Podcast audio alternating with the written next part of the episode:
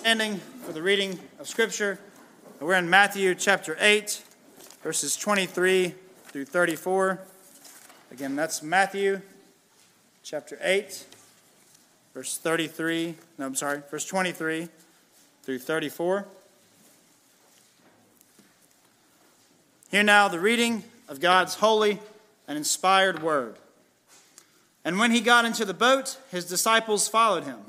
And behold, there arose a great storm on the sea, so that the boat was being swamped by the waves.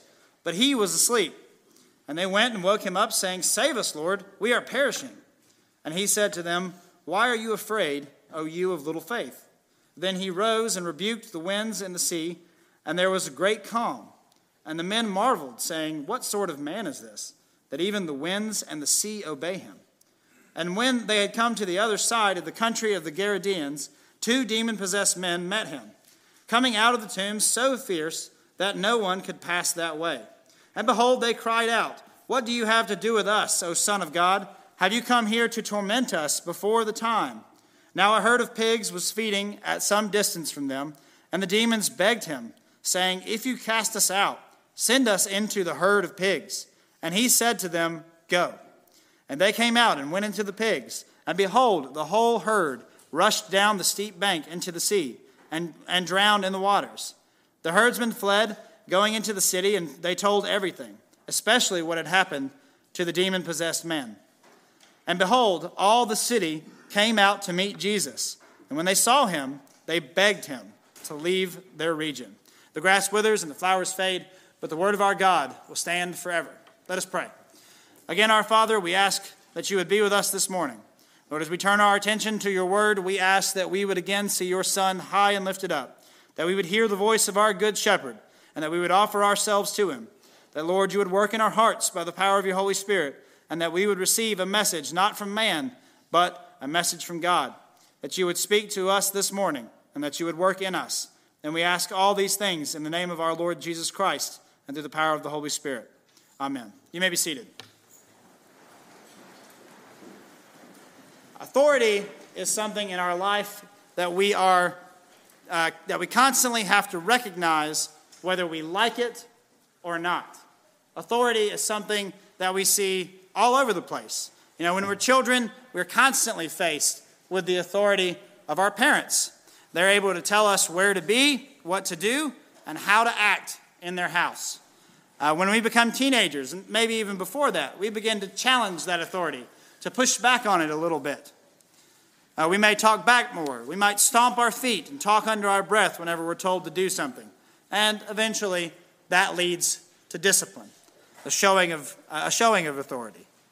Uh, but authority is not just in the home. We see authority all over the place.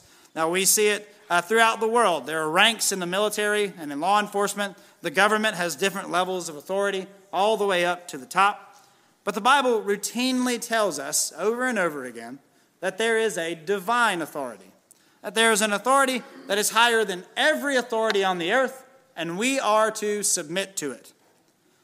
Not only recognize it, but submit. In our passage today, we are shown that Jesus holds divine authority, and that since he does, we are to recognize it and react to it. We'll see Christ's authority over creation, his authority over evil, and lastly, we'll see our reaction to his authority. So look with me at verse 23. It says, uh, we'll see Christ's authority over creation. So Jesus has just preached the Sermon on the Mount. He's just healed a leper, he's healed the centurion's servant and Peter's mother in law, and many other people that have diseases and that have demons. And so he and the disciples are about to cross the Sea of Galilee. The Sea of Galilee is not an ocean, it's just a huge lake in the north of Israel. And his, he and his disciples get onto the boat and they sail to the other side. And while they're on the water, a storm kicks up. This is fairly common to the Sea of Galilee due to the geography of the area and just the way everything is. Uh, storms were known, violent storms were known to come about kind of suddenly on the water. Apparently, this storm is particularly bad. And we figure that out from verse 24. It's so bad that it's swamping the boats, and it also is so bad that these disciples, some of whom are fishermen, that spent their entire lives on this body of water are scared that they're about to die. That's how bad this storm is. It's not just this little thing. So they go to Jesus, and the verb that they use that shows that they believe they are actively perishing. They are saying, We are about to die, Jesus.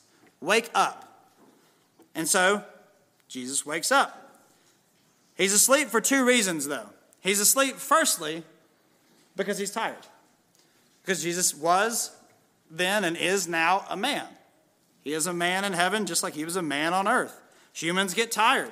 So Jesus took the opportunity after healing many people to take a nap because he was tired. But secondly, Jesus is asleep because he trusts God the Father. Jesus isn't worried about this storm because he knows that his Father holds him in his hand.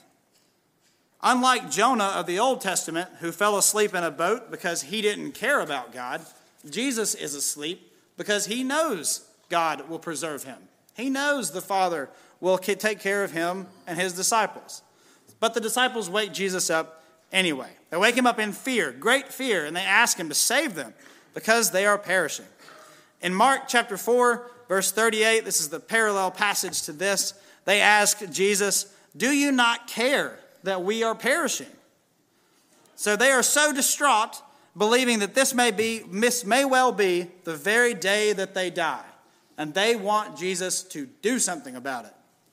So, Jesus wakes up, and in verse 26, he rebukes them, and he says, Why are you afraid, O you of little faith? Now, that might seem a little harsh. These men believe that they're about to die. And Jesus wakes up and says, in a sense, What's wrong with you? Why are you so scared? Calm down. I'm right here. And this is the reason why Jesus says this. Not because Jesus doesn't care about their fear, but let's think about it for a minute. The disciples have just heard the Sermon on the Mount. They just heard Jesus say, I have come to fulfill the law, meaning he claims to be the Messiah. They just heard uh, him call God his Father, which Jews did not do. So he's claiming to be God's Son. So he's claiming to be divine. And in chapter 7, he says that he is the one that decides who enters the kingdom of heaven. Jesus is saying, I am the judge of the living and the dead. In other words, he's saying, I'm God. And then they just watched him heal a leper, a centurion's servant without being anywhere near him, and Peter's mother in law, and people that have diseases, and cast out demons. The disciples have ample evidence that they should not be scared of this storm. But they are. Jesus is trying to remind them that who is in the boat with them. They've forgotten that God incarnate is in that boat asleep. So while they're afraid, their fear should be tempered with faith in who Jesus is and who God is. And that's why Jesus gives them a rebuke. Not because he's insensitive to their fear or their concerns, but because he is reminding them who is in the boat. So, he not only does that with his words, but he does it with his actions. Look at verse 26. After he rebukes the disciples, he, he rose and rebukes the wind and the sea, and there is great calm. We learn in Mark that he says, Peace, be still. And the, and the storm ceases, and again, there's great calm. But that doesn't stop the disciples from being scared. It says in Mark chapter 4, verse 41, that they are filled with great fear when they ask, Who is this? That even the wind and the waves obey him. And they are so scared because they are good Jews and they understand that only God has the ability to look at creation and say, Stop, and it does. Only God is able to command creation. They have also read the Psalms that Yahweh, the Lord, the God of the Old Testament, said that it is his voice that is over the waters, that he calms the rolling seas, that it is his voice that causes the thunder to take flight. In other words, Jesus is doing this miracle to confirm what he already said about himself in the Sermon on the Mount, to show them that he is God. That's the whole point of all of Jesus' miracles. is not to prove that he's God, but to prove that what he said, that he is God, is right. Because Jesus is a prophet, showing that his words are true. Oftentimes, when we are confronted with the power and the holiness of God, we are filled with fear when we realize who God is and what he can do. And we're supposed to have a holy fear of God. It causes us to reverence him and give him praise. It causes us to know that God can and will protect us no matter what we face in this world. That holy fear should drive us to know Jesus and knowing that he alone can secure our place with the Father. You know, when I was a little boy, I got in trouble my fair share. My daddy and, and my mom are here. They can tell you that that's true. Uh, my brother would tell you that I did not get in enough trouble, uh, but all siblings say that. Uh, but I must admit that when I got in trouble, I was scared. Uh, nothing in the world could put more fear into my heart than my daddy looking at me and saying, You just wait till we get home. That's scary.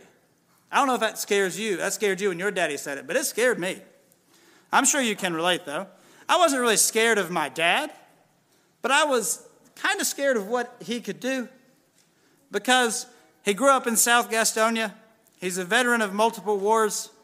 He's taller than me, stronger than me. I'm not scared of my dad, but I'm a little scared of what he can do. But that fear also allowed me to be comforted by his presence when there was a thunderstorm, a windstorm. When we walked down the streets of uh, cities that might have been dangerous, I wasn't worried at all because my dad was next to me. The same fear that kind of scared me when I got in trouble comforted me whenever I knew there was danger. It's the same way with God, except far greater. God the Father, Son, and Holy Spirit watch over his people. We are covered by the arms of the one who controls all things. So, do we feel that holy fear? Oftentimes we don't. Oftentimes we just don't really recognize who God is for who he truly is. We think he's this old man with a beard in the sky, or he's this angry father waiting to punish us when we come home. Or sometimes we think he's just someone that we can ignore without consequence, give the bare minimum of commitment to, and he'll be happy. All of those are dead wrong. He is the Alpha and the Omega, He is the beginning and the end. He is the ruler of all things, visible and invisible, and there is no end to his power in his kingdom.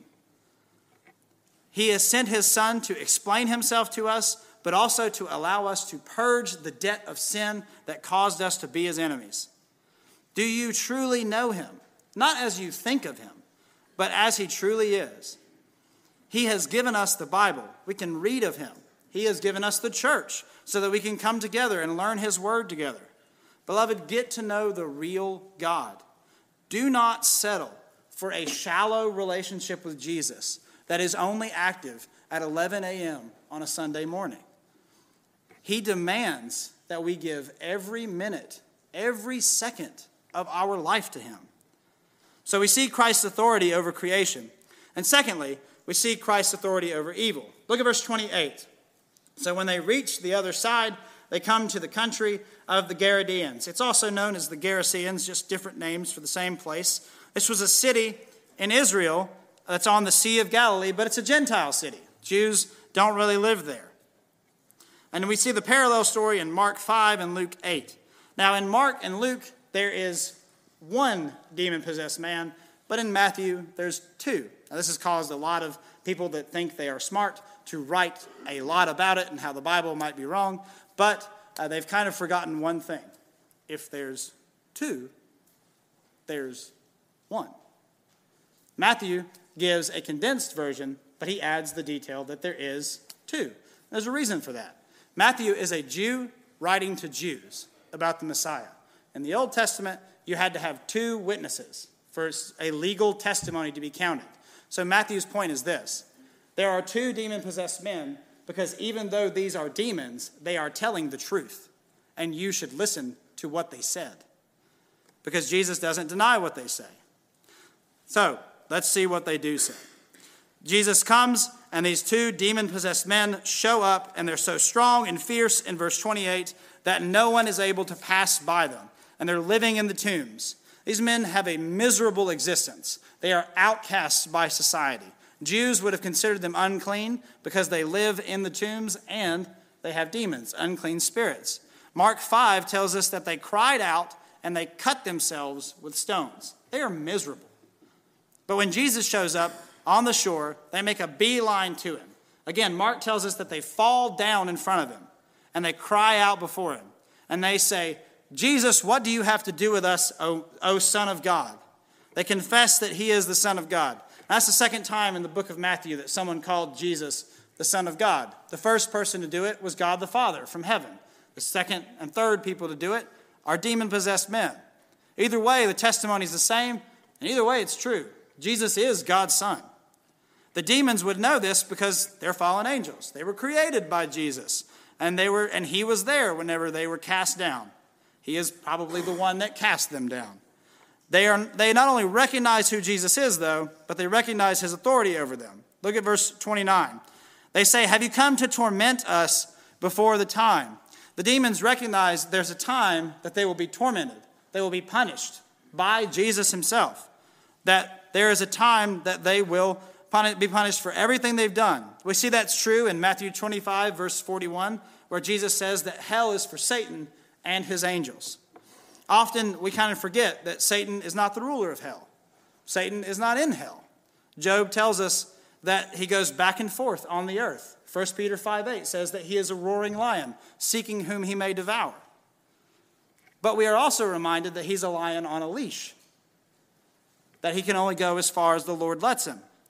The demons in verse 31, they beg Jesus to cast them into the pigs. They recognize they can't do anything. They have no cards to play.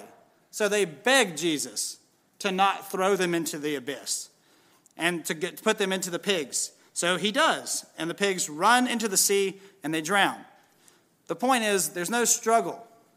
Like I said, the demons have no cards to play.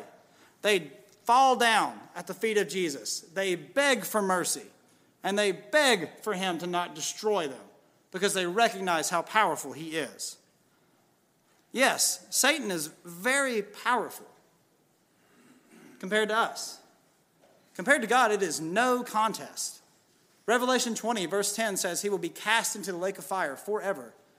Revelation 12, 12 says he knows his time is short. That's why he acts so fiercely. Beloved, we live in a world that is filled with evil. Be encouraged that it is evil on a leash. If Satan's on a leash, the evil men and women around us that hate God and seek to destroy us are definitely on one too. Not only that, but they are ultimately defeated. But that deliverance from evil is not just in the future. In Mark 5:15 it says that this demon-possessed man that he was sitting in his right mind listening to Jesus. The deliverance from evil is now through faith in Christ. There's an old saying that misery loves company. We see it played out in our lives when people are feeling down and depressed. They like to have other people to be down and depressed with. When a criminal is arrested, they will make a deal to take other criminals down with them. Uh, there's another twist on the old phrase it's if I'm going down, you're all going down with me. And then, in a very real sense, that's Satan's mission. The old hymn uh, says, Lo, his doom is sure. He knows it. Like we said in Revelation 12 12 says, he knows his time is short. He's trying to deceive and agitate and take anyone with him that he can. Now, you might hear this story of demons and say, that's just a fantasy. That's not real. Something that doesn't really happen and that is only in the movies. You would be gravely mistaken. The devil and the demons are very real. The Bible tells us in Ephesians chapter 2 verse 2 that naturally we are walking in the course of this world following the prince of the power of the air. In other words, we follow Satan. But thanks be to God that 1 John 3 8 says, The Son of God appeared to destroy the works of the devil. If you have never trusted in Christ, then look to him for salvation today. Repent of your sins and trust in the Lord Jesus Christ's death and resurrection, and you shall be saved. That is the only way that we are translated from the kingdom of darkness into the kingdom of his marvelous light. But if you have trusted him, remember that you are under real spiritual attack. The forces of evil love to aggravate our nerves, push us to neglect God's word and obedience to it, to fly off the handle at our children or our spouse, and so many other things. The Bible tells us we have to put on the whole armor of God and do as James 4 7 says resist the devil, and he will flee from you. Not in our own power, but in the power of the one who has authority over Satan, Christ Jesus himself. So we see Christ's authority over creation, over evil, and lastly, Christ's reaction, or our reaction to Christ's authority. Look at verses 33 and 34. So after these pigs run into the water and are drowned, the herdsmen run into the city, and they tell everyone what has happened. We see in verse 33, they especially tell them what has happened to the demon possessed men. Matthew gives us a condensed version of what happens. In Mark chapter 5, verse 15 through 20, we get the bigger story. They come to Jesus, all of these people of the city, they come to Jesus. They see this man clothed and in his right mind, listening to the words that Jesus has to say. And instead of being soothed by this, they're terrified. They are horrified to see this man uh, so calm because they're being confronted with a couple of things. First, they're being confronted with the fact that their economy just took a major hit. Mark tells us that it is 2,000 pigs that run off and into the sea. That's a huge hit to a Gentile economy. That's a lot of bacon for Gentiles to eat. The Jews would have had no part of it, but there's a lot of Gentile cities around them. There's a lot of paying customers. It's their livelihood. But they don't just see this economic problems, they also see um, this man who was demon possessed, these men who were demon possessed, so strong that chains couldn't hold them, cutting themselves, howling at the moon, essentially. They're sitting down and they're like normal people, listening to Jesus. You would be scared too if you saw that. If you knew men that were demon possessed, howling at the moon, outside, roaming around the streets of Clover, and then today you saw them sitting in the front pew, we would be a little scared. But when they meet Jesus, they act like the demons do. They beg Jesus to do something, they beg him to leave. They say, Please leave. He brought, he brought enormous change to their city, their lives, and in the face of it, they beg him to go away. They would rather have the pigs, the money, and the demon possessed men than have Jesus there. Some have called what Jesus did by allowing these demons to destroy all these pigs harsh, but he's teaching a lesson. What's more important? 2,000 pigs or two men so tortured by demons that they were miserable and are now delivered? Our world would tell you 2,000 pigs. God tells us two men delivered from evil. These people have chosen to have the world over Jesus.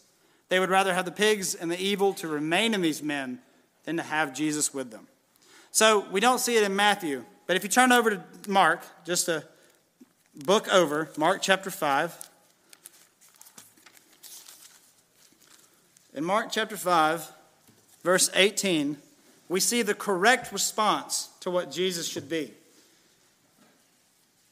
says, As he was getting into the boat, that's Jesus, the man who had been possessed with the demons begged him that he might be with him. But he did not permit him, but said, Go, go home to your friends. Tell them how much the Lord has done for you and how he has had mercy on you. And he went away and began to proclaim in the Decapolis how many how much Jesus had done for him. And everyone marveled. The man begs to be a disciple of Christ, to go and follow Jesus, to be with him. But instead, Jesus says, You can do more good going around and telling everyone that you know about me and about what I have done for you. And so he does. He goes all around the Decapolis, that part of the country, and tells them. So that's what our reaction is supposed to be to Jesus' authority.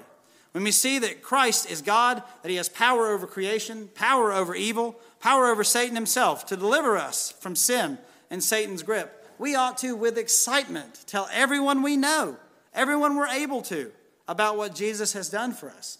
Jesus hasn't saved us to keep on living in our sins like it's business as usual. Jesus has saved us to have obedience to Him with joy and gratitude and tell everyone that we can about him. You know, a universal experience in life is at Christmas when you get a Christmas gift. Generally, as children, we're pretty excited about it. I remember when I was a kid and I would get my gifts, we would go to my grandmother's house after, and I would take my favorite ones to show my cousins. Yes, I was trying to show off and say, hey, look how good my gifts are, but I was excited about them. When we went back to school, that's what we talked about. We talked about our Christmas gifts. In a much greater way, we should be excited to talk about the gift of Christ, to tell our friends, our family, whoever we can about Christ. But so often, you know, we might judge these people harshly for their reaction to what Jesus did. That's probably rightly so. But before we do, let's have a look inward. How often do we choose things over Jesus? How often are we tempted uh, to not tell our friends or coworkers about Christ? And what if it affected the way they looked at us? What if it affected the way they think about us? What would really happen if we genuinely gave our lives to Christ? Sometimes we're very scared of what would happen if we truly submitted to Jesus. We would have to put our hobbies, our sports teams, our extracurricular activities, our, our children's sports teams, all of these things, our preferences for sleep, our time just to sit around, we would put all those things second to what the Lord commands. You know, a good test of our reaction to Christ's authority is this we should look at the time we spend throughout our week. How much time do we spend with God in His Word, in prayer, with His people, in His house? And how much is spent doing other things? Other things, while not evil in and of themselves, that we've put in God's place. In the analysis, I believe that many of us would be driven to repent of the ways that we have put the world in front of Jesus. I know that I would. Beloved, the things of this world that we placed in front of Christ, they will fade away, either when we die or when he returns. So this morning, we have been brought face to face with who Jesus really is and his authority. He's not a good teacher. He is not the sauce you put on your life to make it better. He is God in human form, and he demands total submission to his authority. The choice before us is very simple. When we see that it, what it might cost to follow Jesus, will we be like the people of the city, and will we beg Jesus to depart from us? Or Will we, as the old hymn says, say, Take the world, but give me Jesus? All its joys are but a name, but his love abides forever, through eternal years the same. In the name of the Father, the Son, and the Holy Spirit. Amen.